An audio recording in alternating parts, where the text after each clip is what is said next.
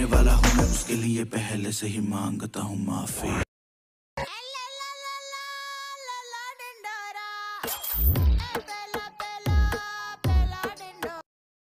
Hey guys डिडोरा एक कमाल की सीरीज़ है।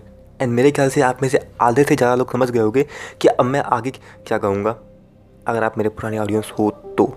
गाइस हमारा आज का टॉपिक है लर्निंग बाय डिडोरा तो चलिए, शुरू करते हैं। Hello everyone this is Vikas Singh I am a soft skill coach and with lot of philosophy let's begin guys अगर आपको याद हो, ये बात पहले एपिसोड की है कि जब बबलू जी की लॉटरी लगती है डैन डैन भुवन बम की माँ तुरंत सपने देखने लगती है कि हम जाएँगे, कहीं घूमे टहलेंगे, खाएँगे और ये सब करेंगे।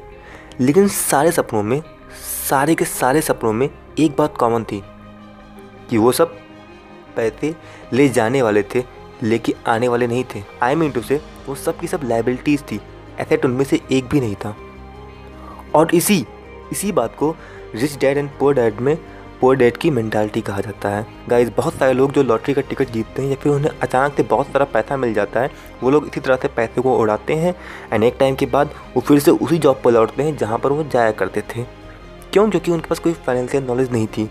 और इसीलिए मैं कह सकता हूँ यार कि अपनी फाइनेंशियल नॉलेज पर थोड़ा सा फोकस करना शुरू करो। मतलब कि कोई ना कोई फाइनेंशियल बुक ज़रूर पढ़ो एंड उसको समझो।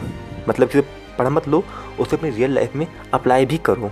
शहर जहाँ का स्वभाव और ज़ुबान जैसे गुड़ के पकौड़े okay the point number two is हम सब के फेवरेट मिस्टर होला। गाइज़ हम सभी की लाइफ में मिस्टर होला होते हैं।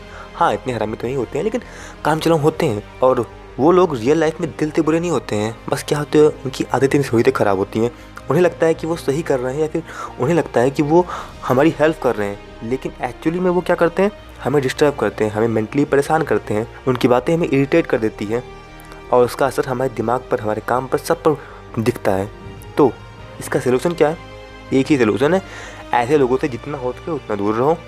प्लस अगर आपके लिए दूर रहना पॉसिबल नहीं है तो उन्हें इग्नोर करना सीख जाओ। बस यही ऑप्शन है मेरे समझ से बाकी आपकी इच्छा।